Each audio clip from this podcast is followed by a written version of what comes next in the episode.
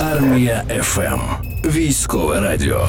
Зараз з нами на зв'язку з'являється Андрій Жолоб, це військовий медик. Вітаємо тебе, Андрію. Причому вітаємося і вітаємо. Доброго ранку. Доброго ранку, Серж. Доброго ранку, Настя. Радий вас чути. Шкода, що не бачите, але чути. Ми але... також раді вас чути. На все свій час, я думаю. Я розумію, що ти зараз перебуваєш на важливому завданні на сході України. Давай по порядку про все. А розкажи, будь ласка, як правильно називається твоя посада і що саме входить в твої обов'язки як військового медика? Я зараз є командиром медичної роти десантно-штурмової бригади, тобто мої обов'язки є зараз, знаєш, як виховательки дитячого садка. Менеджити ту всю ситуацію, займатися розумінням, як співпрацюють між собою госпітальне відділення, евакуаційне відділення, приймально-сортувальне і так далі. Плюс десь, знаєш, забезпечити постачання продуктів, десь зрозуміти, до кого треба поїхати на зустріч, про щось домовитися і десь з суміжними підрозділами попрацювати. Ну, словом так, я вже не то, щоб лікар, я вже десь скорше, знаєш, як головний лікар. О, поважно. А якою є диференціація військових медиків? От в чому різниця між такмедом, госпітальєром, наприклад? Зараз мушу чесно сказати, що вся медицина на фронті, вона є універсальна. От навіть не буду брехати, що в нас тут є якісь великі різниці, в нас є просто згрубша хаби. Ми часто дуже комунікуємо, добре співпрацюємо, тому що розуміємо, що деякі підрозділи, наприклад, мають менше реанімобілів, якийсь підрозділ має менше кваліфікованих медиків.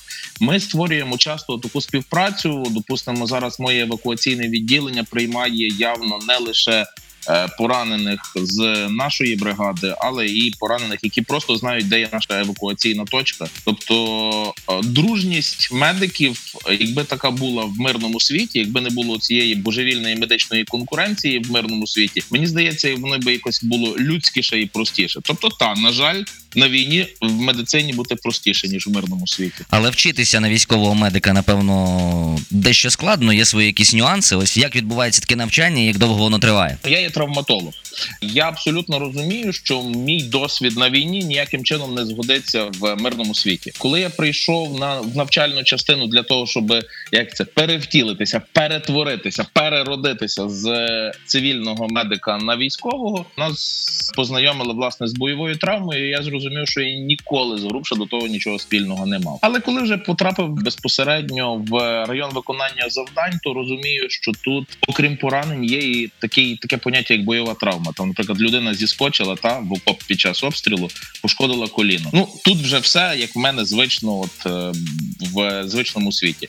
Ті ж самі проблеми з спинами через носіння броніка, до речі, та навіть в міжнародній номенклатурі вже частіше і частіше зустрічається таке поняття, як е, симптом бронежилета. Mm-hmm. Синдром, точніше, перепрошую. Це є від надто тривалого носіння броніка. Ну, така ситуація, що люди по десять, по дванадцять, по двадцять годин в броніку, інакше не буває. А це не є нормально для нашого тіла.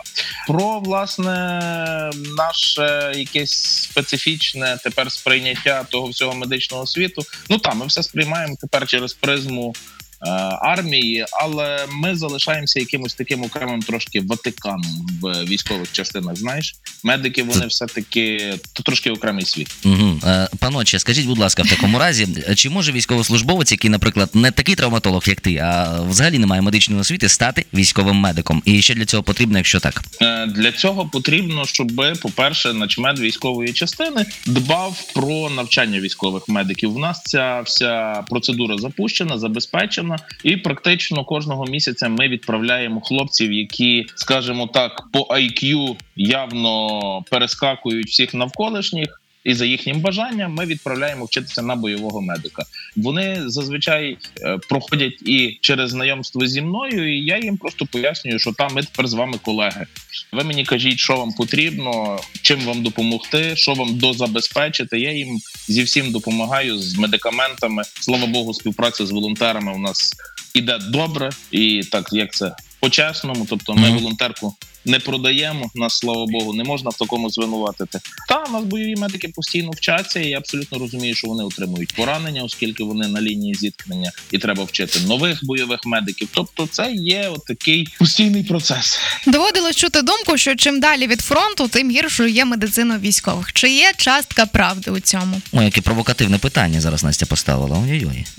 Я би не сказав. Просто е, тут узагальнювати не можна. Тут найважливіший момент, не можна узагальнювати. Нема от, е, що тільки найкращі медики біля фронту, чи тільки, скажімо, найзадертіші, найзадертіші носи з професорськими дипломами на стінах в військово-медичних клінічних центрах. Зустрічаються всюди паршиві люди. Як би там не було, це є життя, це є зріст суспільства.